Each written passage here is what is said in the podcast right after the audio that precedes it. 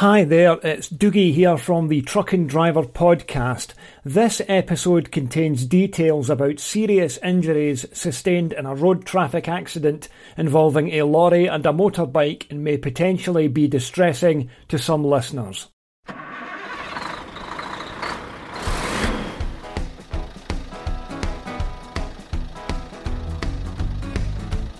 Hello and welcome to the Truck and Driver podcast. I've got a very special guest with me today, uh, Colin Duffy, who is a retired sports development officer who's had enormous involvement with setting up charities over the years. He's currently involved with Disability Motorsport Scotland.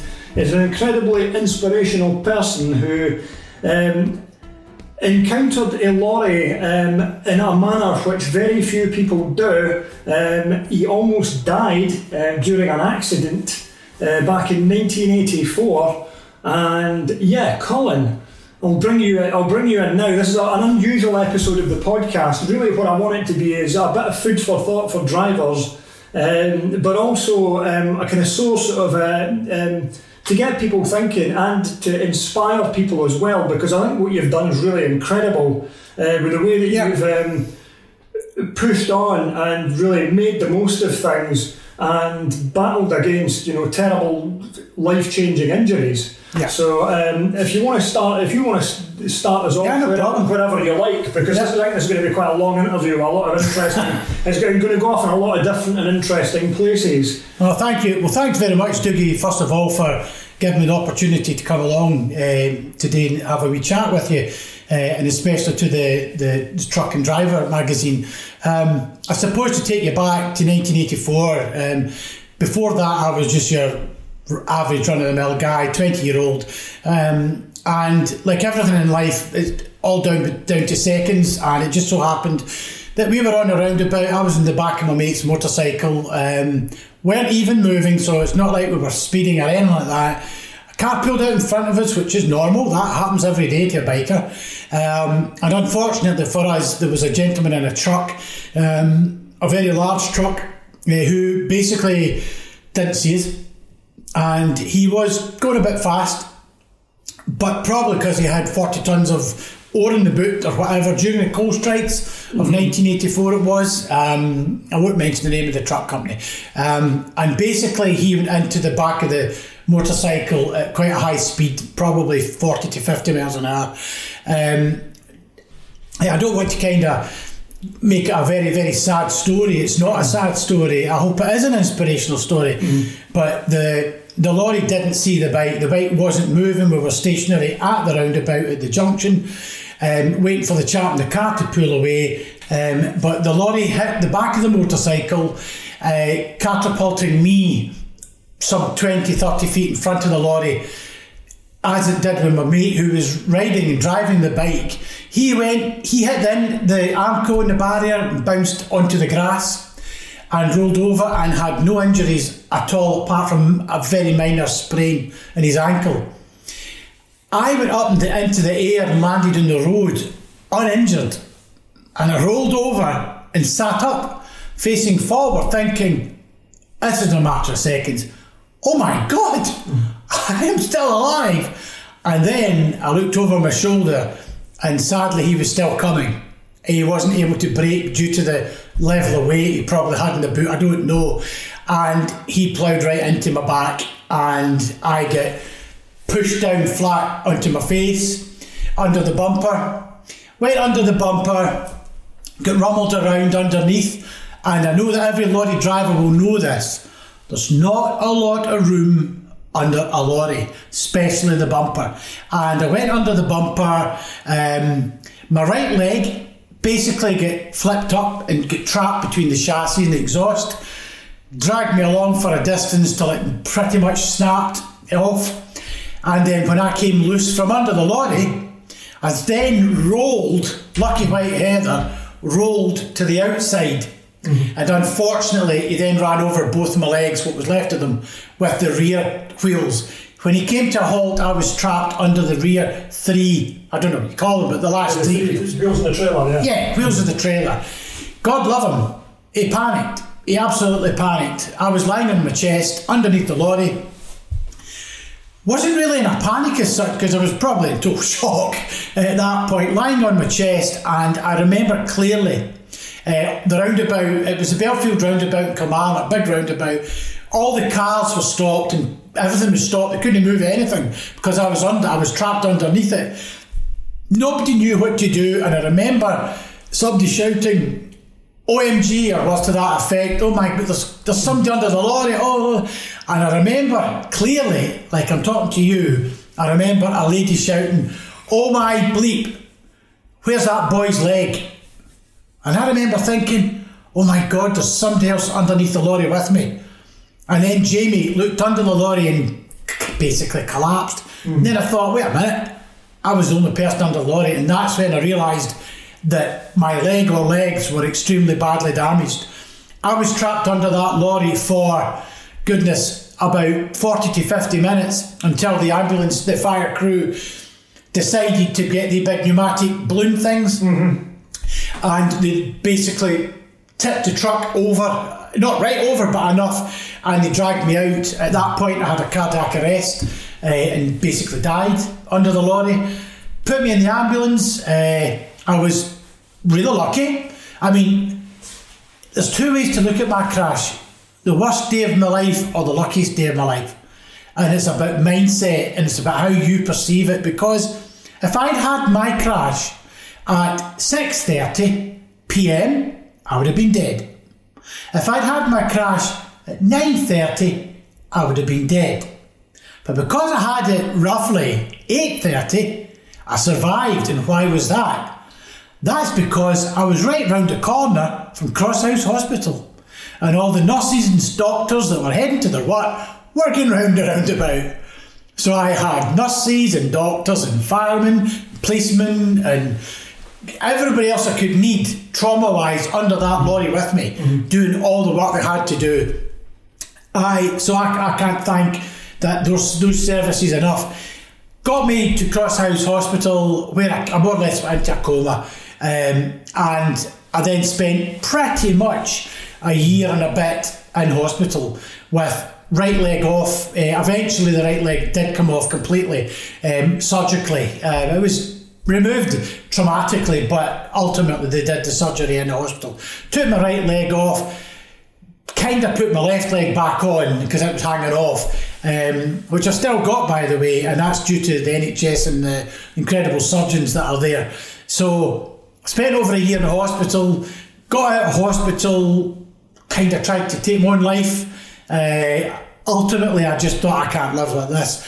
Thankfully for to me, I've got an incredible family, incredible friends, and they kind of slap me about the face for most of the time, and uh, and then started to understand I could get better. Hopefully, went into the Ailsa Psychiatric Hospital for day release kind of thing.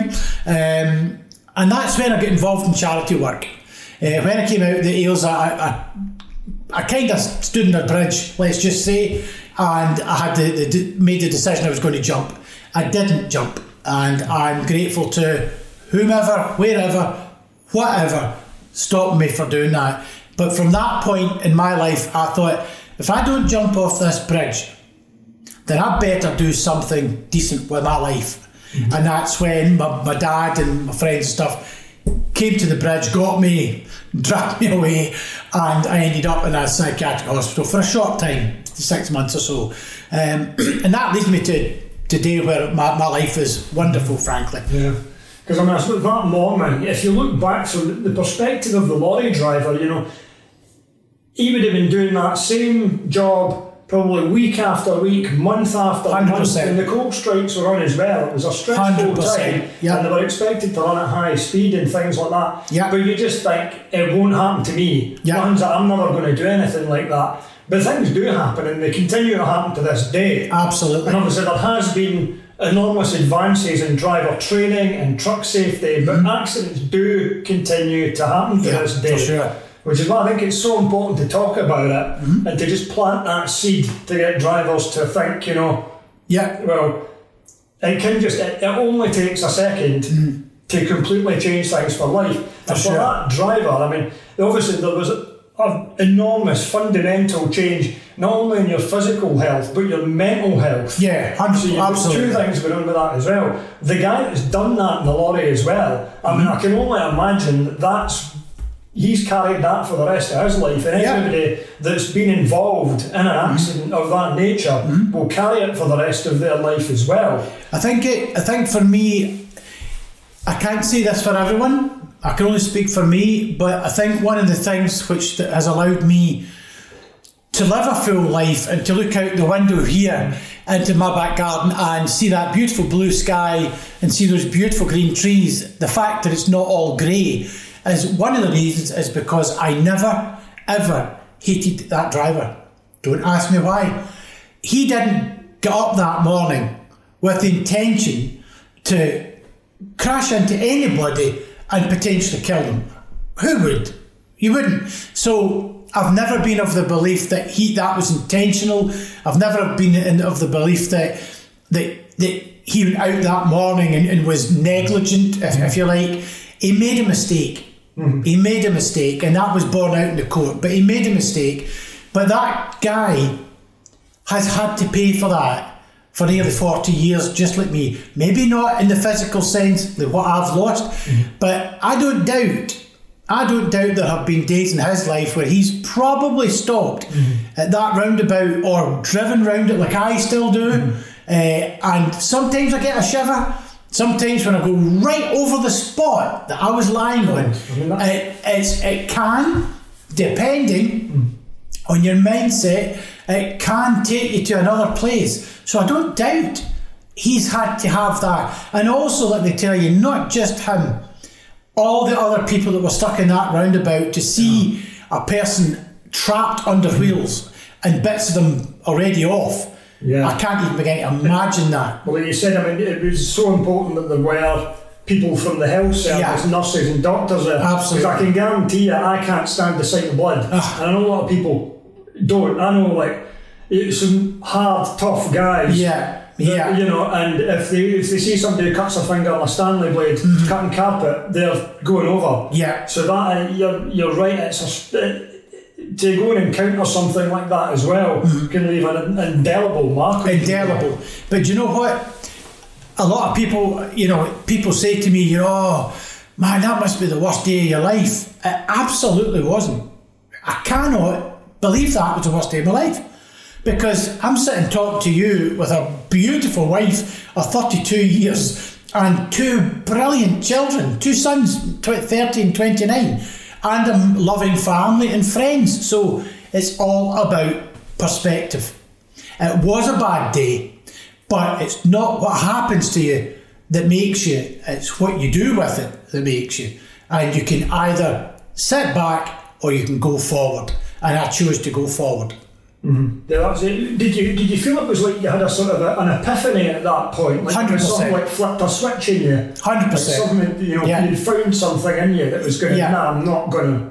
No, definitely. I think I've had three, two or three cardiac arrests, um, and I had, a, I had a cardiac arrest not long after the crash. Uh, I don't know when it was. It was in the hospital, and um, and for those of you that, that wonder what that is and feels like, you know that when they say you see the white light and you see an angel and stuff like that. I can tell you that when I lay in that bed, my entire family were around me. Um, I was extremely ill at the time. I was close to death for sure. Um, and then I had a respiratory failure, cardiac arrest, the whole shooting break. a heart attack. Yeah, yeah, the whole shooting break. Um, and I can categorically tell you, sitting here in a, a clear compos mentis day, that I absolutely remember being above me, looking down at me and my entire family. And I remember, I'm talking to you now saying, Mum, I'll be back in a couple of minutes. I'll be back. I did come back, um, and that's when they, they decided, frankly, that my leg had to come off because it was causing so much gangrene and gas gangrene and other It things. must be, it must be Um, causing an stress on your entire body. yeah, yeah. I to mean, I, that I've as well. got had so many injuries. I could not and would not bore you with them all. The big physical bits that came off, the legs, etc., etc. Fair enough, but pretty much all my fingers broken, broken arm, broken elbow, fracture to the skull. God no, I mean, just on and I'm a boy with that. Um, Well, they, they say a lot to do with physical injury, and the way that you heal has to do with your mental mindset as well. Yeah. And the determination that people have. Mm-hmm. Because you see it with things in like medical trials as well, where they can give people, you know, you see the placebo effect Yeah. in trials. And people, if they believe that they're going to get, if they have the belief that they're going to get better, Yeah. then they can get better. If you tell somebody that, you know, you are incredibly ill and you're going to die, then they can start to think that. I definitely believe in that. I definitely believe in that. There's a big psycholo- there's a big Yeah. psychological effect. with it. Yeah, there- there's no question about that. and Yeah. healing and things I like that. think trauma, physical trauma, um, that that comes to you instantly, not something that you've had to learn to get used to, but when it hits you, you you literally have a decision to make inside. And don't get me wrong, I ended up in a psychi- psychiatric environment because I couldn't at the time. But my epiphany, and as you say, Ward, was standing in a bridge and thinking, "This is the end." Mm-hmm. this is the end. And I just, for whatever reason, just thought this can't be the end. But as I say, the positive part was deciding if I don't jump, I better do something mm. decent with my life. And I hope that over the last, you know, 38 years or so, I've achieved that. For, for lots of different reasons, and my charitable, when I say charitable work, I just mean going out of my way to help others is something that I that I want to do.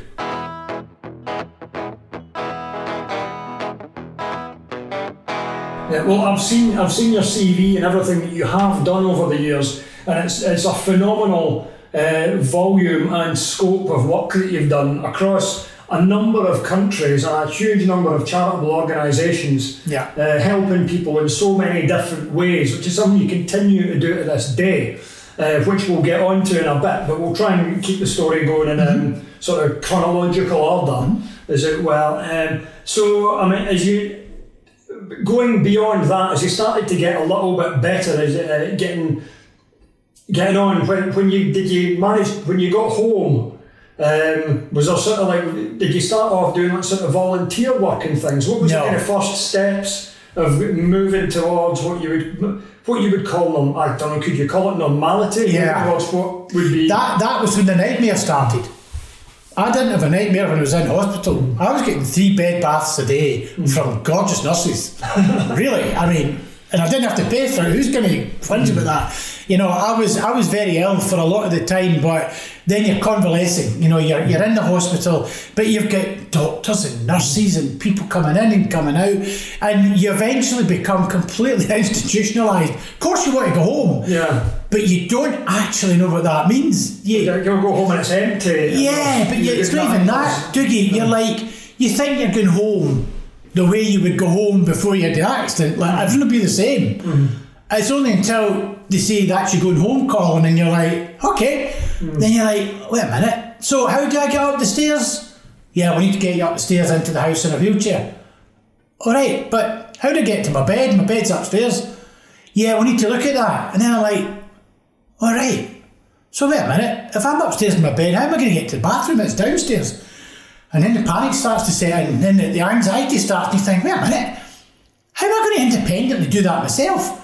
So you then get the call, they come and pick you up, put you in the ambulance, they take you to your house. I was staying with my parents at the time. Took me into the house, and I basically became a recluse for four years. Mm-hmm. I literally gave up. I really I I couldn't. I remember. I don't ask me why. My wife will crack up. She's great with dates. I don't remember when it was, but I remember being upstairs and deciding I'm going to the bedroom. I'm going to the bathroom on my own. I don't need anybody to help me. I've gone on my own, and I fell down the stairs and I smashed my kneecap on the left leg that I've got. So they had to take my kneecap out, etc. To do that, me back in hospital again. So it was a bit of a learning curve, but. And then uh, you do start to have a little bit of independence, but before that comes, you become an absolute pain in the ass, frankly. Uh, I did. I would be like, Mom, Mom, give me a cup of tea. Dad, Dad. All of that. My my darling wife, whom, as I say, I've been married to for, for 32 years, I think, 32, yeah, roughly. Um, I've known her since we were kids, you know, and she basically with all my family. But Julie kind of more or less has kept me alive for that amount of time. Um, she's a phenomenal human, um, great person, but she forced me, not that she didn't, she didn't force me. She came in one day and said to me, you really need to start thinking of other people, Colin. Spending all day long thinking about yourself is not good for you. so she handed me a pamphlet, a wee bit of paper to say, here you go. This'll this'll help you to get fit and it's a good wee thing for you to do. And I was like, what is it? And I'll never forget it. It was called the Israel Experience. And I thought, my God, we, we're going on holiday to Israel. And she's like, read it. And I read it. Mm-hmm. And actually, what it was was cycling 250 miles around Israel to fundraise for people less fortunate than me. And I was like, Julie, can't believe you gave me that. How can I possibly cycle a bike? I've only got one leg. And she said, You know something? In all the years I've known you, Colin, I've never seen you give up. Find a bike, find a way of doing it. I was like, oh, I'm it's possible, I can't believe you did that. And I did find a bike in California. I'll never forget it. This was 1994, I think, 10 years roughly after the crash. I'll never forget it. It's called the Shadow Mark 3 from America. Top of the range, trike. It was a kind of three wheeled thing, front wheel driven. And took me a year to train. Mm-hmm. Really? And I trained enough to then get to cycle, go to Israel, and we did 300 odd miles ultimately in five days. I was only the only person in a wheelchair, the rest were in bicycles.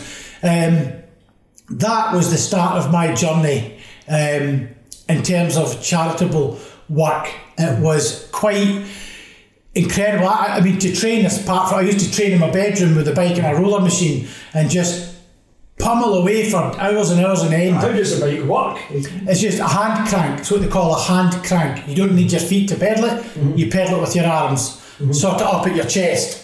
And then it's just a, a kind of circular remote. Just like a, a normal. The, the pedals are not opposed, they're, they're together. Mm-hmm. So it's a one rotation with both arms. Um, and I was I was training every day for a year. Um, and then eventually went to Israel and, uh, oh goodness, what an experience that was. It really was to be there. Um, I was really lucky. Again, I think using my disability to my advantage. Um, I met three absolutely gorgeous nurses who took pity on me and thought, we need to help this guy. So they basically looked after me for five days, going around Israel. It was amazing. Uh, and I met, I, I, met, I met an amazing group of people. Um, I'm still in touch with two or three of them to this very day, believe it or not. Um, uh, big shout out to David Crawford, actually. He lives in, I don't know where he lives now. Great guy. Um, but I think the volunteer work for me, the charity work, that's what kind of gave me. I don't know what it gave me. It was a something deep down inside me made me realise, you know, there's actually still things you can do in your life mm-hmm. to help others. It's, it's not just about me. Um, motivation and purpose. Just motivation mm-hmm. and purpose. Mm-hmm. Um, and attitude and perception. Mm-hmm. My perception started to change about myself because up until then, I was quite scared. Mm-hmm. I was scared to go outside. I was scared to fall, scared to go out in a wheelchair. Didn't want to look disabled. You know that type of stuff. Um, and to give you not anecdotal, to give you an experience um, that I had to go through, which again was part of a catalyst that this person doesn't know, mm-hmm. still to this day doesn't know, but it was a catalyst to make me realise. Um, a, a, very great psychological principle called the effort principle. right. effort. Effort. Uh, as in F used. Right. Effort principle. Um, because I was at a swimming pool. Um, you've seen my leg. Mm-hmm. You know, it's maybe not the most attractive looking thing. And I've got no right leg. And I was swimming up and down. I used to do a mile most mornings to get fit. And I was sitting on the edge of the pool. I was quite happy. I was comfortable. I'd done my mile, I was getting ready to go out, and I was sitting on the edge of the pool, so my leg was visible, and all my other scars were visible. Mm. And a lady walked up in the water and she said, Excuse me. And I said, Hello. And she said, Look, sorry to bother you. She said, I hope this doesn't upset you, but is there any chance you could get back in the water? It's just the way that you look's upsetting my daughter. Good grief. So I ended up slowly dropping myself into the water where the, whereby I stayed for about three hours. I couldn't leave the pool, couldn't get out of the water. These people sat with me, tried to help me and get me up and get me out. That was part of one of the reasons why I ended up in the Ails, I believe it or not. So see that old adage, sticks and stones may break your bones, mm. names will never hurt you. No, Absolute beep. That is actually. It depends where you are in your life Mm-hmm. when that kind of thing happens. At that time, I was very weak. Mm. Now, I'd have headbutted her. Not really, but I would have told her where to go. It's, it's, it's become more and more prevalent that in the age of social media and Yeah. computers and things, because people can hide behind a screen Yeah. or a phone and things, and you do get a lot of um, psychological Trolling, uh, et cetera, et trolling and things, Yeah. which people don't have any consequences for, but uh, for the people who are perpetrating it, but you get a lot of people who, who are badly, badly affected by it. I mean, what a Yeah. terrible thing for the woman to do. Yeah, You know, but it, I call it innocent ignorance. Mm-hmm. She didn't realise the impact that that would have on me. It was more about how mm-hmm. it was upsetting her daughter. But what she should have done mm-hmm. was said, "Is there any chance that you could explain to my daughter what daughter, happened to you?" yeah. And and I, I don't mind saying this on air. I've told so many lies over the years you wouldn't believe. Because a five-year-old child doesn't need to know I got run over by a truck. What they need to know is don't walk between two cars. That's their world. They don't normally run out in front of a truck, but cars will run out in the road and do all that kind of stuff. So tell little white fibs if it's pertinent or relevant to that child or that adult, frankly, if it's going to help them to make a better decision that day. Um, so, you know, but, but as I say, that's about attitude and perception. I'm a, I'm a 58 year old man now. Um, it still hurts when I still get that on occasion, but I deal with it differently. I just try and educate rather than, you know, blast a person. Absolutely, absolutely. That's a, it's a, um, that's one of the most difficult things to, to overcome. I would imagine that ty- that type of uh, sort of just offhand comment because it can come out of sort of anywhere and you wouldn't be set for it. You might not be expecting it. It can just catch you completely blindside. I once met a young lady who had Down syndrome, and I was in a wheelchair, and she walked up to me, and she looked at me in my wheelchair without my right leg, completely gone, and she said to me, "Where's your leg?" And I said, "Oh, eh, um, uh, I didn't know what to say." I said, oh, "I don't, I don't have it." Yeah, but where is it? Oh, I don't know. What happened to you? Oh, eh, eh, eh. And then I just said, I I got run over by a lorry. She went, Oh, you got run over by a lorry? I went, Ah. She went, Oh. She gave me a big hug. And I thought, God, let me so. And I thought, That's no bad. I can live with that. That's no bad. I can live with that. She wasn't finished. Mm-hmm. Ten minutes later, mm. she came back to finish her comment. And this comment she came away with, I've never had since. And this is 35 years later. And she came up to say, Can I ask another question? I said, Sure, what is it? And she went, What colour was the lorry? I mean, really? And that mm-hmm. made me realise how unimportant mm-hmm. this can be. Mm-hmm. It doesn't have to be my total life is being disabled. I can find other things to do. And that's when the second epiphany happened. Mm-hmm. And that was Audie, an old Palomino horse. Right, the horse is called Audie. A horse is called Audie. And I sat in the back of him in a charity called the RDA, Riding for Disabled Association. Thanks to my wife again and a, and a friend within the RDA back in the day. And they basically said you're going horse riding. and I was like, no, I'm not. There's no way you're getting me in the back of a horse. Not happening. And they put me in the back of this old guy and he just trundled away with me in his back and I was petrified in a way, in a way, I think I was. Hmm. But see, after a few hundred yards, I remember thinking, wait a minute, hmm. How did I get from the yard to here? Wait a minute, I'm not in any pain. How could I walk from there to here? The horse is walking for me. I need to keep this up. So I did. And I kept riding for years. And I'm now chairman of the Carrick Group and the Riding for the Disabled Association. And I've also, for my sins, for my the absolute privilege, ridden for Great Britain in dressage. A long, long time ago. Only happened once in my life, but that once was enough. It was uh, the most incredible experience I've ever had. And again, ironically, that was in Israel when I won my first international uh, dressage competition.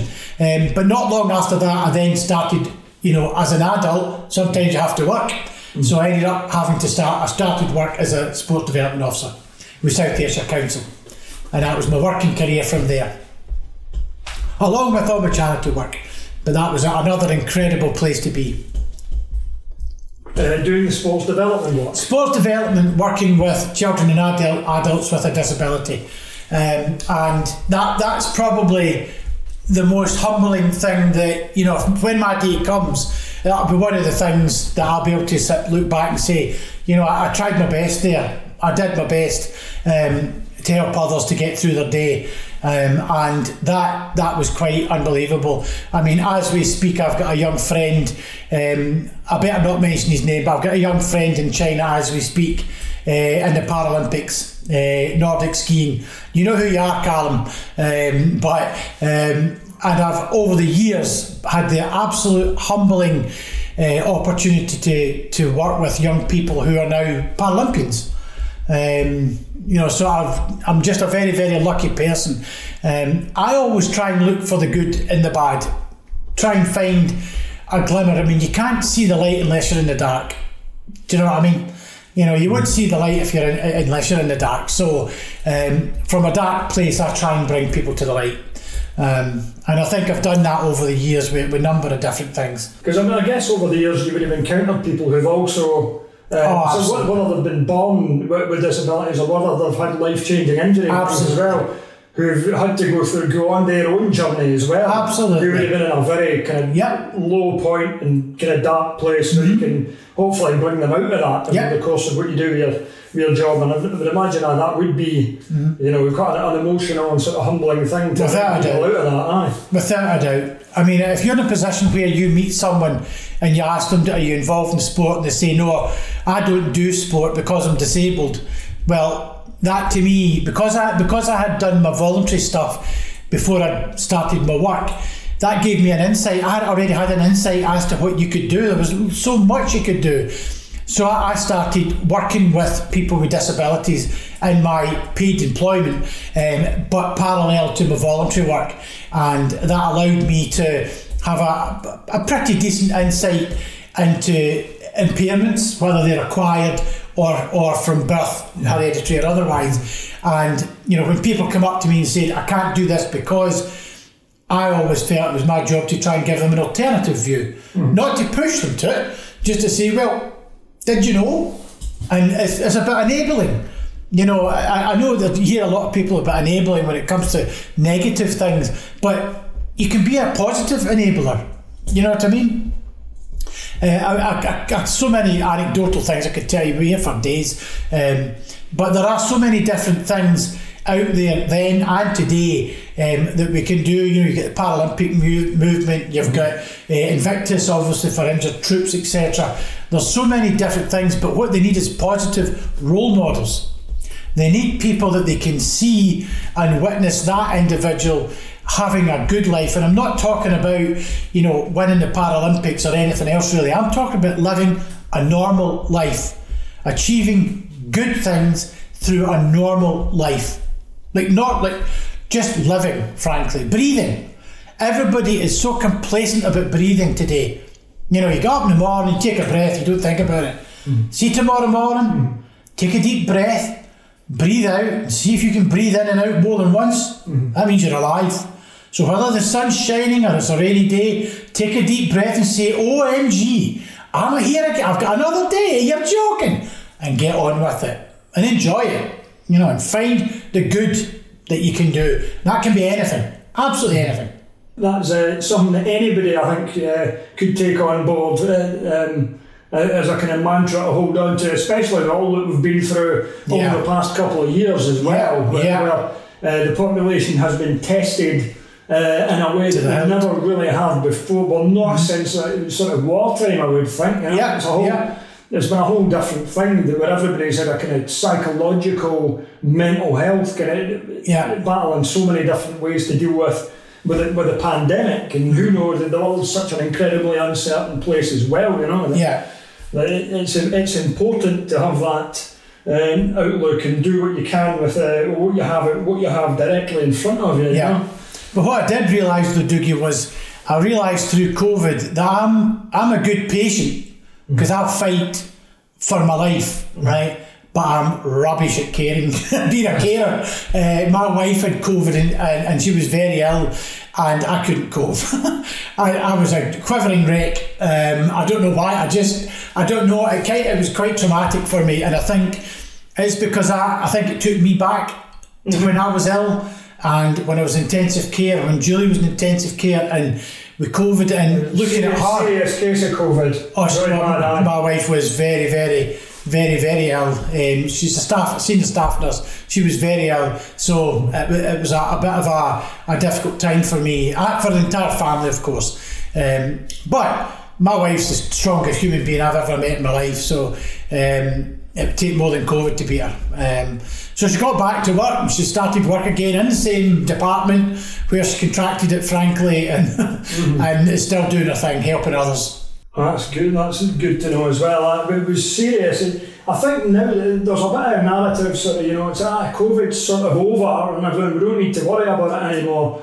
And while I'm kind of of the opinion, yes, we need to move on and live with it, you know, it was serious. Very. Bad, it was bad stuff in 2020 that we didn't know mm-hmm. how ill people were going to going to get. Like, I mean, we still don't know now because it's affecting yeah. people in, in different ways. You only need to ask someone who is a mm. person or a family member that has mm. seen somebody affected, you know, to a life threatening extent. Mm to know how bad COVID is. I watched my wife on the Friday night going from a splutter and a cough to a Saturday not feeling great to the Monday morning when I went in to see her and she could hardly get a breath. And the next thing I knew, I didn't see her again for four or five weeks. Um, intensive care uh, for two of those weeks. Um, just fighting it, trying to stay alive, and but she was really ill. Um, as was my sister, that's another difficult conversation, frankly. Uh, my sister, she was at death's door more than once mm-hmm. uh, with COVID. So, but you're right, there are similarities there in terms of trauma, mm-hmm. and it's about attitude and perception, not during your the ill time when you're coming out of it. That's when it's hard. That's when when you're unwell and, and dying potentially you're kind of in a path that's out with your control. But when you when once you're out of that and you're walking down that path of convalescence, that's when you've got to make the different diffi- the, the difficult choices. Do I go down the easy route mm. or go down the difficult route? And sometimes the difficult route is the best route. And I've been lucky. I don't know where I got my mindset from. Um, I've just been fighting for you know so many years you know, I'm still upright. I have to use a wheelchair every day, but I can still walk a short distance now and again. Um, so I'm very fortunate. But the only reason I can do that is because I'm I keep active. You know, I'm constantly constantly doing something. Mm-hmm. Frankly.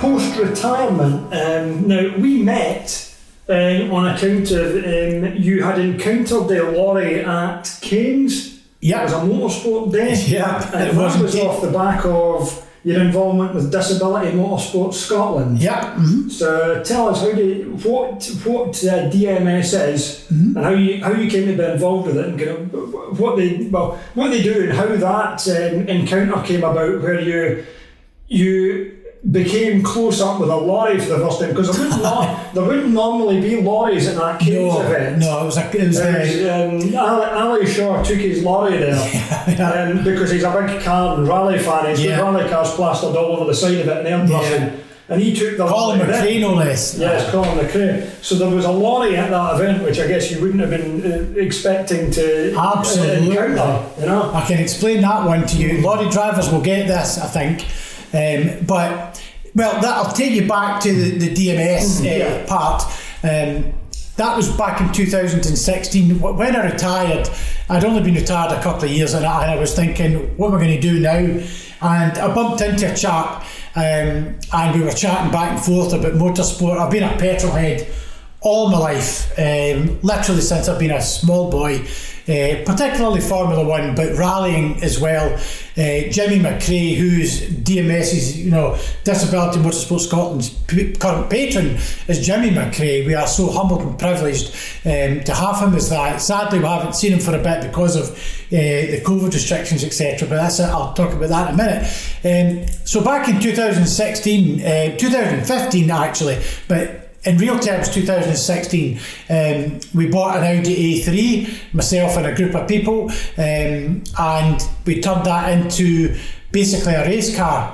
Um, and it's fully modified and adapted, uh, so it has hand controls, uh, things of that nature, steering ball, etc. It's very it's basic stuff, but it works for the pre- predominant for the most of the people that we work with. So we set up we set up at Knockhill, we've been to Knockhill, we've been to Kames, um, we've got a lot to happen in 2022 obviously, um, but to take you back, we've had probably in excess of 300 people in our trusty Audi. Um, our Audi, the first car we ever bought was A3. It's called DMS1. We still have DMS1. In fact, hopefully it'll go into a museum one day. uh, I would, I would. if it was a beer, it probably the hardest working beer in the, the, place. If you know what I mean. Um, it's had hundreds of people in it as passengers and as drivers. Our try days are consist of uh, guests coming along and they have a disability, whether it be physical, psychological, sensory impairment, uh, whatever. And if they have a license, they get the opportunity to drive the car after some tuition. If they can't drive the car but they would like a passenger experience, then we take them in the, the, the, passenger seat and give them a thrill, thankfully. Let them see what's, what, what a race car is capable of doing. And this is a full blown race car. Uh, Rab, Rab Jobson was our uh, chief mechanic. Rab sadly is um, working in other areas at the moment uh, now, but all thanks to Rab and his team, phenomenal. Um, and DMS is still running, DMS1 still running. Um, we're just getting it prepped and ready for this season. Um, and we just give people an opportunity. Uh, again, if you're a disabled person, there's one thing that that I have found over the last 40 years of being having a disability is the one thing that, that you kind of lose or you think you've lost and you don't think you'll ever get back is adrenaline. And you might think, well, that's not that important. Do you really need it? You need adrenaline to get a fright. Mm-hmm. You need adrenaline to be excited. Mm-hmm. And if you're sitting in, how, in the house all day, every day, or just don't feel there's anywhere for you to go, then if there's anywhere where you can be taken away from yourself just for a short period, it's got to be a good thing. Mm-hmm. So we get lots of people coming up and saying, I, I, mean, they'll come out, and this is a, I'm not casting any aspersions, they'll come out of a Citroen Berlingo, mm-hmm. you know, with hand controls, and then they'll see the race car, and then, oh, so I'll go as a passenger. And we're like, you got a driver's license? Of course you have. Yeah, well, you're eligible to drive the car. And they absolutely, we have people, we've got, you know, people giving us quotes and stuff that are, that are very humbling, frankly. Um, life changing. Mm-hmm. You know what I mean? As DMS says, I'm all one for quotes. DMS doesn't just change gears, we change lives. um, but we do. We do. We have people who don't believe in themselves. And then we take them out in the car and they get an opportunity to take a car at full tilt. You know what I mean? absolutely. There is some. I've not been in Knockhill for a while, but I have done a lot of track days. Yeah. And there is something really special about coming out the pit lane and just yeah. putting the foot down in that yeah. wide open tarmac. Yeah and just knowing that you can just keep going flat out in a way that you can't go on the road, there's something really there is unique about that. And I don't, think, I don't think it ever gets old either. No, never, never gets old. It's adrenaline. Mm-hmm. But if you can imagine, if you're somebody who's paraplegic mm-hmm. in a wheelchair, because if you're paraplegic, you, you're not able to walk. Mm-hmm. So you're in a wheelchair, your life consists of three miles an hour, maybe a wee bit faster depending on the wheelchair. And then all of a sudden, all of a sudden, somebody gives you the opportunity to sit in a car, and the the coach turns to the driver and says, "You're in control. Mm-hmm. You have control." They've got to be trusted. The, the coach trusts the driver to listen mm-hmm. and trust the driver to understand the commands.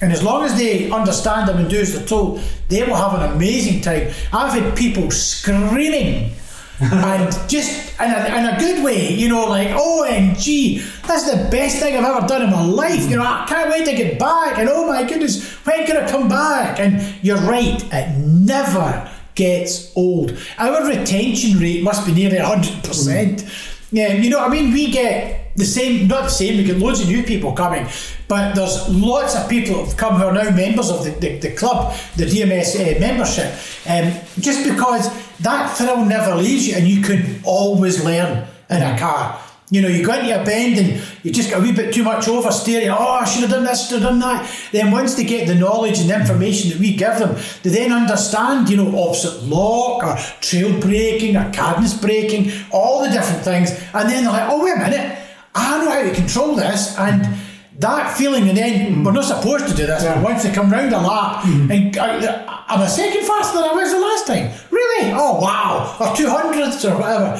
So, I mean, you can hear my enthusiasm. It's, oh, just, it's just absolutely off the chart. Um, off the chart. And we had, DMS had the absolute privilege last year, this year, last year, uh, to be invited by Dave Player one of the, the, as far as I'm concerned, one of the top motorsport team managers uh, in, in Britain, if not further afield.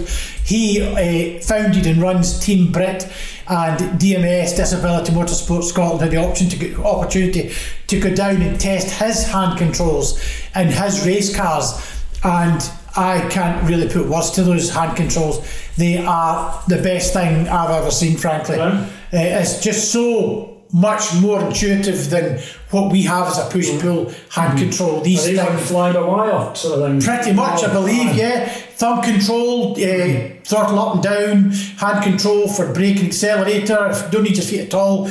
Just. But the feel that you have in them is incredible. So mm. DMS is looking to fundraise so, shortly um, in 2022 to purchase for first set of Team Brit uh, hand controls, um, and they're looking to get to Le Mans. I should say that they're a fully disabled race team, mm-hmm. uh, an, an, unbelievable group of men and women. What's they the are the team? Team Brit down in England. Um, they are phenomenal. Dave Player's the founder. Um, and I've, I've had the privilege, as is by one of our board members, Gordon, to go down as inv- an invite to test the hand controls mm-hmm. and to see what the what they're like in race cars, and it's just beyond words. Mm-hmm. Um, which will take us to a next level um, in 2022 when it comes to racing.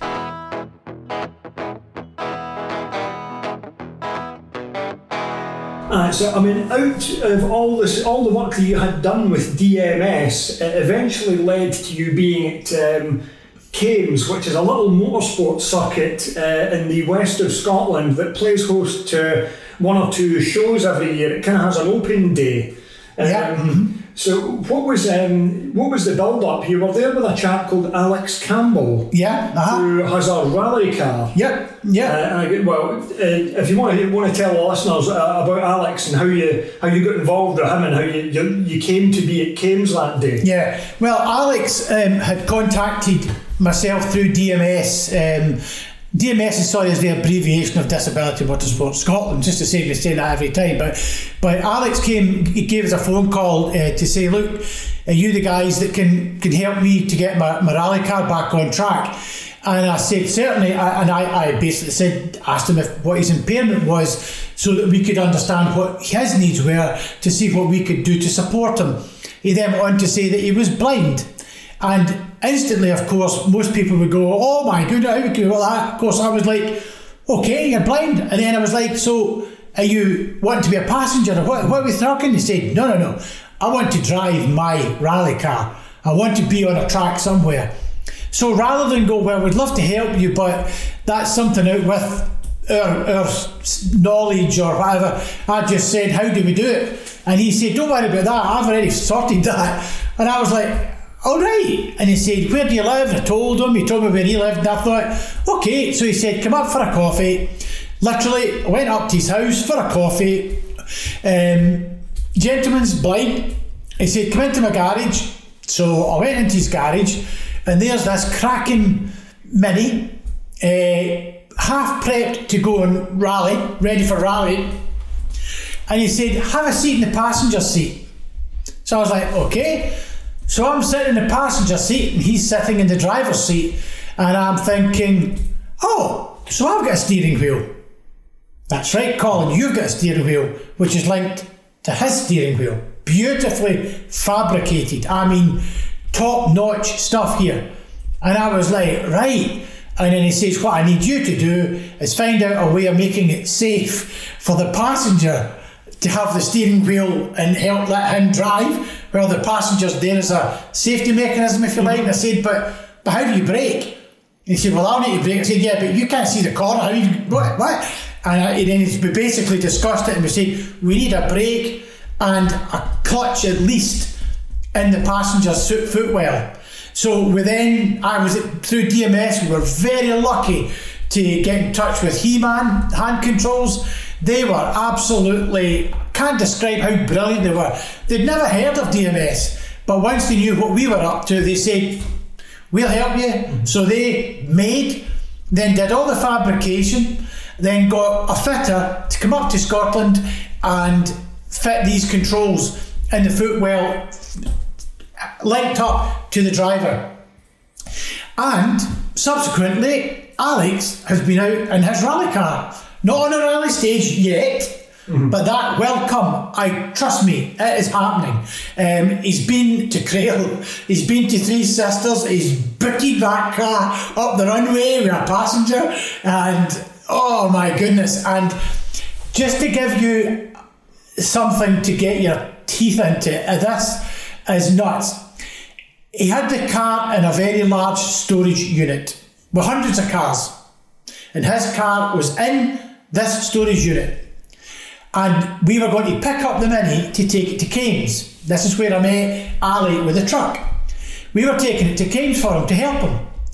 So we turned up with the trailer and the Range Rover, thanks to Ross, and we were like, oh, we can't get the Range Rover with the trailer down to the far end where the Mini was. So Alex says, I'll take you to the car. And I'm like, okay. So Alex then starts walking mm. without being able to see all the way down to the car. Right. He takes me to the car, and I'm like, so how are we going to get this up to the mm. the the Range Rover, which was maybe a couple hundred yards away? In this unit, massive big, you've never seen anything like an air, aircraft hangar, hundreds of cars in storage. Then he says, We'll do it. That's what do you mean we'll do it? And he said, I'll go in the driver's seat, I'll use it, he will use the throttle brake clutch, and I'll steer it from the passenger side. and that's exactly what we did. He literally started it up, and I was turning the, st- the steering wheel, and he was, I'm going first gear, staying fast, left a bit, left a bit, right a bit, right a bit, a bit more throttle, bit clutch, bit clutch, of throttle, of brake, brake, brake, you know, kind of constant And then the bit was we got to the trailer, with Ross's trailer and the, the DMS trailer and Ross's Range Rover, and the Mini's on the road behind the path bit behind it. So I opened the door to get out to say, I'm going to get Ross to go and drive it up. And Alex is like, why would you do that? Mm-hmm. He said, we're already in the car. We'll drive up onto the ramp. I'm like, Alex, this is Ross's new Range Rover. Seriously. But we've got video footage of this, and he, I'm going to put it on our website. He actually drove that car up onto that tra- trailer to the nearest millimetre. Honestly, it is nothing short of incredible. The man has no limits. It's incredible. And that's what led us to go to, we got the car over to, to mm Kames that day. It was the uh, Kames uh, Classic Motor Show. So we, we couldn't get DMS there, so we had, uh, we had another car, another DMS car, which is Alex's Mini, which has got the hand control, which has got um, the dual control for, for blind drivers and passengers. So how it came about was we were sitting with the car, and of course I don't think this happens normally, but there were four or five beautifully. I don't know what you was it called? Wrapped up graphics graphics? Airbrushed, airbrushed yeah. beautiful absolutely stunning. And there was one of them caught my eye. Now I had never met Ali. Ali um, I, I didn't know who he was. I didn't know the trucks. When I went by the truck, I was about 20 feet away from the truck and side by side, and I kind of kidded on, I wasn't looking, I was trying to kid myself on that the truck wasn't there. Because, to be honest, for the last 40 years nearly, I stayed as far away from trucks as I can. It's not something that you intentionally want to get close to, genuinely. Um, so I went past it. Don't judge me. I went and got my donuts, and I was coming back in my wheelchair, and I saw the truck sitting, and then I noticed it was a Colin McRae truck. And it caught a beautiful airbrush Colin McRae and Jimmy McRae and you know triple five and all this stuff and I was like wow don't ask me because I don't know what happened next I don't know why this happened but when I saw the truck sitting, something in me started saying, How did I get under that truck? How could I possibly go under a truck and come out the other side? Don't ask me why. I found myself wheeling myself over to the truck, looking at the front wheel and hugging the front wheel. I put my arms round the front wheel and at this point, most people knew me at the car show. I'm the fat one legged bloke in a wheelchair, basically. So they saw me and thought, why is Colin hugging that wheel? What is the DMS guy doing hugging that wheel? And it was like spiritual for me. Mm. I, don't, I can't describe it. I just, I wasn't really, well, I didn't think I was anxious until somebody says, You okay, Colin? Because I didn't realise the tears were absolutely flooding down my face. But I hadn't realised that. Um, I don't know why. Well, of course I know why, Chris. I nearly get killed by a truck.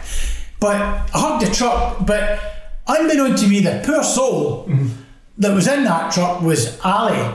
And he was in the truck and he'd seen all the people obviously and thought why they're on about the truck? So he jumped out and saw me and kind of oh what are you doing mate? Hugging the wheel of the truck. And we started chatting. Mm-hmm. and I'll be honest I hope he doesn't mind me saying this. He was tearful. Mm-hmm. I was tearful. We felt there was a common mm-hmm. something. I, I, think truckers are like bikers. Mm-hmm. you know brother and, a brother and sisterhood there are a lot of truckers that aren't bikers as well. I'm, I'm sure. A lot of crossover I'm between sure. trucks and bikes. There's, there's a definite. I love it when trucks go by each other. They flash the lights. They, mm-hmm. they beat the horns. Bikes do the same. I'm a biker. They do the mm-hmm. same. So I would love to be a truck driver. I, I should have been a truck driver. Even though I've been run over by a truck, that'd be the logical move for me to be get my license to drive a truck. But so whilst we were there, and I was chatting to Ali and that guy, I mean, I can't. Eat. Oh, I don't even know. I'll get emotional thinking of him. Um, I don't know what he said. Would you like to sit in the truck? And I was like, no, no, no, you're okay. You're mm. okay. No, I, I thought, nah, I've touched it. That's mm. enough. But then I looked up at that, the steps, I'm thinking, even if I could, how would I get in it? Look at the height here. I don't have my leg. Mm. And of course, Ali said, we'll help you. Mm. We'll help you. You don't need to get, you don't need to float up. We'll help you. And I was like, should I? Should I? Should I phone my wife? Should I phone Julie and ask her? Should I? Don't know if I should. Maybe I should. No, I better not. And my mind was racing. And then something just made me think, I'm good at it. I'm sitting in it. I'm doing it. So Ali opened the door and then, well, I'm in an electric wheelchair most of the time, right? Well, my manual chair, but I've got an electric chair on my legs worse than that is normally. And it was like angels. they all kind of grabbed my bum and leg and kind of helped me. I mean, I was I don't have a leg, so I can't climb up the stairs step to get in like anybody. I've got to hang on with my stump, frankly. Got in the cab and completely felt at home. Mm-hmm. I felt as if I'd always been there. Didn't have any fear, nothing. I was like, what the hell? And then I burst into tears again. But it wasn't fear. Mm-hmm. It was just it's taken me 40 years of worry mm-hmm. about this main, this terrible beast, when in actual fact, it's an inanimate object. Mm-hmm. It's made of metal, steel, and rubber. Mm-hmm. It's the man or the woman driving it that makes it a thing. Yeah. And it set beside Ali, that gentle giant of a man, and I was like, that guy's absolutely awesome. He's, he's let me sit in this truck. He has truck, and, and by the way, can I just say, I have never experienced a cleaner thing in my life. His truck is cleaner than my house. Not saying that, my wife uh, doesn't clean it. It's, it's, a, it's a beautiful bit of kit. For, for anybody that's not familiar with the truck, well, you probably actually are. It was the cover star I can't think off the top of my head what truck and driver it was last year, but it was on the cover. It's a, Vol- it's a Volvo FH. Um, which uh, runs for five star vehicle deliveries, and of course it has the full Yeah. Colin McRae, Jimmy McRae, it's got Alister on it, the full McRae dynasty of rally Yeah. drivers airbrushed all over the truck. And Ali's involved, Ali's involved with organising the Grampian Truck Show, which takes place 23rd and 24th of April, Yeah. which Truck and Drivers going to be at. Um, and that's looking about a, a really good um, event. And I think there was definitely, I, I don't know, but the stars certainly aligned that day Yeah. for him, for those trucks to be there, that truck in particular, because maybe if that truck didn't have the rallying stuff on it, to, you know, if it was just a normal blue truck, it might not have given I you think that, you're right. that motivation to go up that. Colin McRae, I've, he, I've been a, a fan of Colin and Jimmy. Well, Jimmy since I was a boy, and Colin as I got older.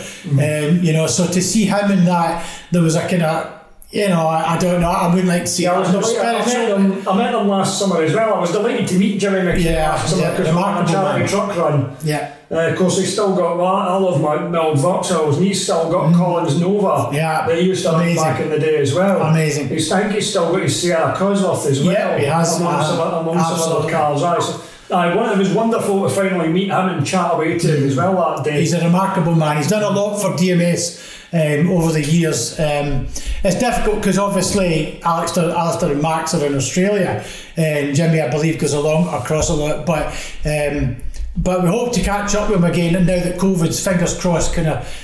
In, in the rearview mirror, so to speak. Um, but that led to a bonkers thing, um, and I mean bonkers. So after I sat in the truck and was standing in the, the, the concourse at the Kames Motor Show. Ali then hinted to me, Do you think you could drive it? And that, that just floored me mm-hmm. as a petrol head. Mm-hmm. As a petrol head, not as a disabled man. As a petrol head, I was like, Are you serious? to drive this truck? I couldn't pass that up. And I said I would love to. I didn't have a clue what I would feel like. But Ali Shaw Senior gave me the chance to drive that truck at Knockhill Race Circuit and in car park two, I think it was. It was that Um, was the day because we uh, the photographs because this podcast is going to come out uh, just before the magazine comes out. It may well be on sale by the time you're reading this, and that has got the feature from that day on that truck in the magazine. Um, uh, yeah, it was at Knockhill. He brought the truck along, and you you came along, and there were some other people from yeah, DMS family and as well. friends and some DMS Yeah. family. Yeah. That's where you got the opportunity to drive the truck as well. Mm-hmm. And we, you, know, you, you would have been surprised. I mean, modern trucks are in certain ways easier to drive than a Oh, car. incredible. The, the engineering, the luxury and comfort in them is Yeah. something else. Yeah.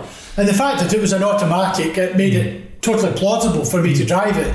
Um, it was the most humbling experience. And as I say, I don't want to uh, embarrass Ali, but you know, for him to do that, and also I, I cannot, you know, thank Ali enough, but I also cannot thank Knockhill and Stuart Gray uh, for giving us the opportunity to have the clubhouse and also have the car park to do that. It was a beautiful, clear, sunny day, but it was a typical Knockhill freezing day. Oh, it was cold. It was Baltic. um, so to have the clubhouse was fantastic, and just to have family and friends there, and my DMS fat guys and their families was just incredible. My wife got a chance to drive the truck as well. You know, uh, Ross and Colin got a shot for DMS. It was amazing.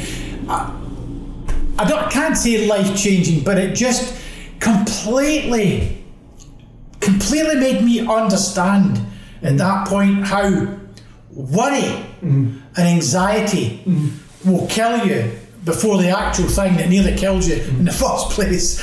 Because I worried for 40 years that this would be the worst nightmare ever. I'm going to get hit by another lorry, even if I go and look at it. But that wasn't the case. To get that experience was phenomenal. So if I could, if I could mm-hmm. tell anybody, is do, just don't let that worry, regard, regarding your own situation, don't let that worry eat you away. You know, confront it. Confront the demons. I call them tiny demons. My mental health is reasonable. Uh, I have bad, I still have bad days for lots of different reasons. Anybody that's got children, I know that you have rough days. If you've got children, you worry about things. But um, I've found that my when I'm in a race car uh, even that day in the truck, that's what I call high octane mindfulness. Because this truck belonged to somebody else. I can't think about being disabled or paining my stump or anything when I'm driving that truck I'll crash it. I've got to make sure I'm, con- I'm in control. So that was an absolutely fantastic opportunity. I am hoping to go to the Grampian Truck Show um, to help Ali and to help all the rest of the truckers that are there. That's going to be. Di- I hope I can get there. Um, it's going to be a difficult day in some respect because of the. It's going to be a, a busman's holiday for everybody, but it's going to be a big day for me to be surrounded by trucks. Um, but the reason I want to go is to help Ali with his road safety campaigning. You know, why did the lorry driver not see me? Mm-hmm. Well, can I tell you something? For 40 years, I've asked myself that question. Mm-hmm. Why did that lorry driver not see us in that motorbike? Are you kidding? Mm-hmm. And then Ali says, jump in the cockpit. So I did. Sat behind the steering wheel. He said, look out the front window. Mm-hmm. So I looked out the front window. He said, what do you see? I said, I see the road. He mm-hmm. said, look directly below. Mm-hmm. And I looked direct, directly below and to the side, and to my shock, and I mean shock, there were two cars sitting there. I could see them. Literally. Could not see them. So I started thinking pedestrians, bicycles, bikers, motorcyclists, you name it, thinking, OMG, give them room. I mean, give the lorry room. Yeah, you know what I mean? What the? Hmm. a lot of people, it's. I'd said in a podcast the other week, that lorry drivers actually do a phenomenal job of Yeah. um, preventing accidents every Yeah. single day because so many people get far too close to lorries. Yeah, yeah. They bring themselves into into danger Into spots danger, around them. Because they don't have an appreciation of the blind spots that you can get into. It has improved enormously from Yeah. even 10 years ago, you've got more mirrors on the truck now, and a lot of time you've got camera systems as well. But the because of the sheer um, physical nature of the truck, you're always going to have those blind spots. Yeah. And there's a sense the lorry drivers have to be more switched on than ever. There's been changes, sure. there's been controversial changes in the highway code that a lot of people don't like. Yeah, Because yeah, they're now yeah. Mm-hmm. saying you've got carte blanche to go down the inside of mm-hmm. anything, mm-hmm. which isn't necessarily going to be a good idea. I mean, I, I genuinely, I genuinely had no idea, mm-hmm. having never been in a truck, no idea that that was how difficult it was for a lorry driver, male or female, Mm. to, to look out and come up to a junction and think potentially there's nothing there mm. when there could be something or somebody or something directly below them or mm. directly to the side. Uh-huh. Can't believe that. So hopefully, when I hopefully if I get to the, the truck show, I'm going to be demonstrating that Aye. in helping Ali to, to show and I, and I mean I'm the evidence when you, when you when you're not seeing Yeah. of what can happen. That what my injuries are consistent with a bicycle, truck, eh, motorcycle truck, car truck, anything where you can get trapped. This kind of injury can happen. So don't think you're uh, you're immune because you're in a car or Yeah. something else. You're not. Yeah, there's a false sense of security with modern vehicles because Yeah. they're so You're quiet. cocooned, yeah. you're cocooned in it. And that goes for every class of vehicle now, from small cars up to vans, Mm-hmm. Where you're just people are more and more insulated for things going on. Yeah. You know, you've got big screens, you've got multimedia going on, and you just you don't really take into account what's going on, and there's so many near misses every single day. Yeah. And it's almost like if you're there a second later, then it could have been very different. Very. I think there's got to be a certain amount of like sort of uh, positivity and a kind of motivational aspect to Yeah. educating drivers and things as well. You can't. sure. People feel that they're constantly getting beaten, beaten with a stick, you know, Mm-hmm. to go and do things, and there needs to be that sort of positivity and practicality and messaging, and I think that's what you do really well in getting across with what you do Yeah, yeah. as well. Um, I mean, I, I think that there's been a number of campaigns over the years. I know there are a number of campaigns still going, but I was thinking the other day there of a, a campaign called Truck Safe. Now, I don't know if there is such a thing as Truck Safe, but that to me, I mean, I'm get, I'm, I'm middle aged now. Mm-hmm. I still live with the trauma of what happened to me when I was a teenager, and I was thinking of Truck Safe. It just came into my mind that I used to do Bike Safe, for instance with, with Strathclyde police it was at the time. But bikers are, are a different scenario. But trucks, there's got to be there's got to be a way that trucks can be made safer for truck drivers so that they can understand other road users as well, mm. and vice versa. Yeah. You know, and, and what I mean by that is, I don't think enough of the members of the public get close enough to a truck. Can I tell you mm. that it must be three months since we've been to that truck, and my family still talk about that truck. They still say, Do you remember? Did you see the amount of steps to get into? it? Did you see the two cars in front of the truck that we could not see? So, if my family's still talking about it, that tells me that there's an interest there with members of the public. So, that there's so many trucks in the road, mm-hmm. there's got to be a way that you can all come together with a truck safe campaign and, and f- help people, pedestrians and others, to understand how difficult it is for a driver in a truck to mm. see everything that's happening all the time. Mm. And it's, it's everybody's job. Yeah. It's everybody's job to save me from going through this again. And, and yeah, it's a collective responsibility collective from everybody, and there is kind of it definitely feels lately that there's been a move to whereby we're just going to whatever's bigger, that's getting 100 percent of the blame for this. Yes.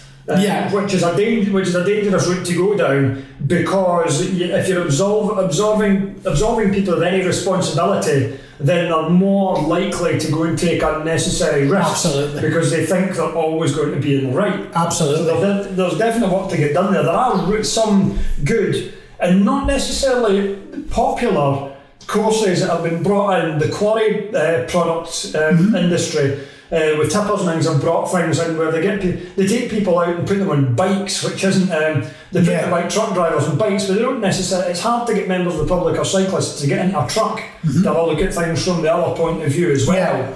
Uh, but, but, but it's done in kind of pockets here and there. It's not rolled out sort of universally, so everybody's seeing it and getting it. Yeah. Well, I can tell you on this podcast right now, if there's any trucker out there, any group of truckers out there that want to talk to me, want me to give a, a talk about being, a, a, a, I don't want to say a victim, uh, but being a, an injured person from a truck crash, then speak to Dougie because I'm there. I'll be there. Yeah. Because I know for a fact that uh, I've been speaking to bikers for years. They don't generally forget me.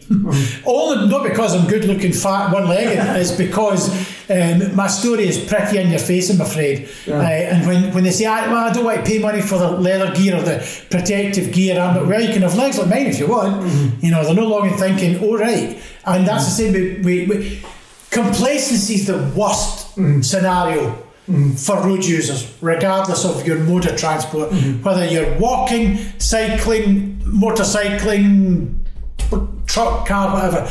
Complacent, you know, the radio's going, you're singing away, you're thinking of your dinner, you're, whatever it might be. That do the same thing every single every day. single day. So you expect the same thing to mm. happen every single day. It's only when it, it just changes in an instant and you're mm. not prepared for it, mm. that's when the S hits the fan. And as I say, a, a second, a mistake happening in a second can last somebody a lifetime. It's literally, I will die being the way I am. I will not get better. But I'm still living a life, a good life.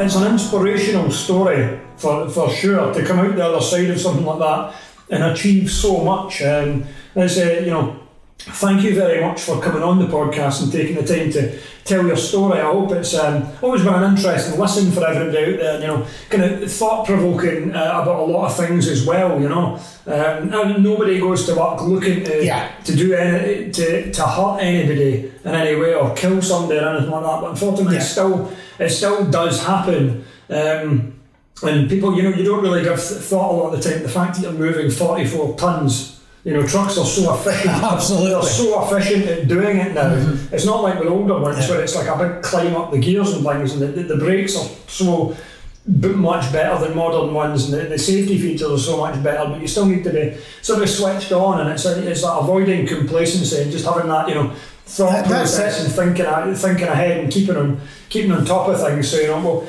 thank you very much for that for, for that. I'm going to go absolutely away from this now and write the article up for that as well. Um, just uh, what have you, what's the next steps going forward in 2022 for for DMS? Well, DMS, we're doing quite a lot of restructuring. Um, we have a brand new website.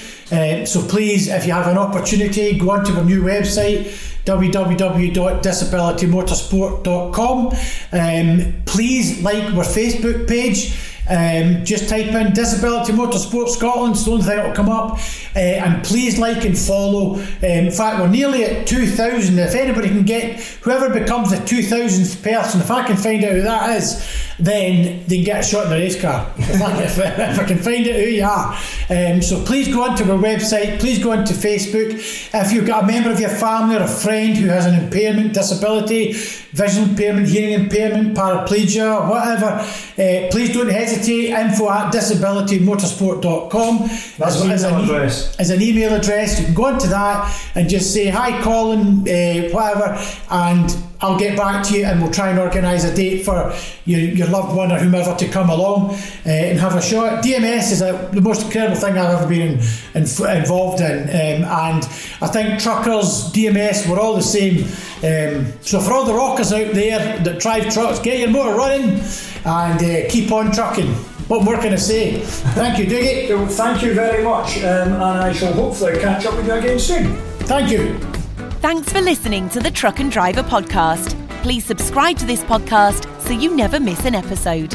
To keep up to date with the latest news, 100% for drivers, visit truckanddriver.co.uk, where you can also subscribe to the print edition of Truck and Driver magazine, which publishes on the last Friday of every month. The Truck and Driver podcast is produced by Sound Rebel. To find out more, please visit soundrebel.co.uk.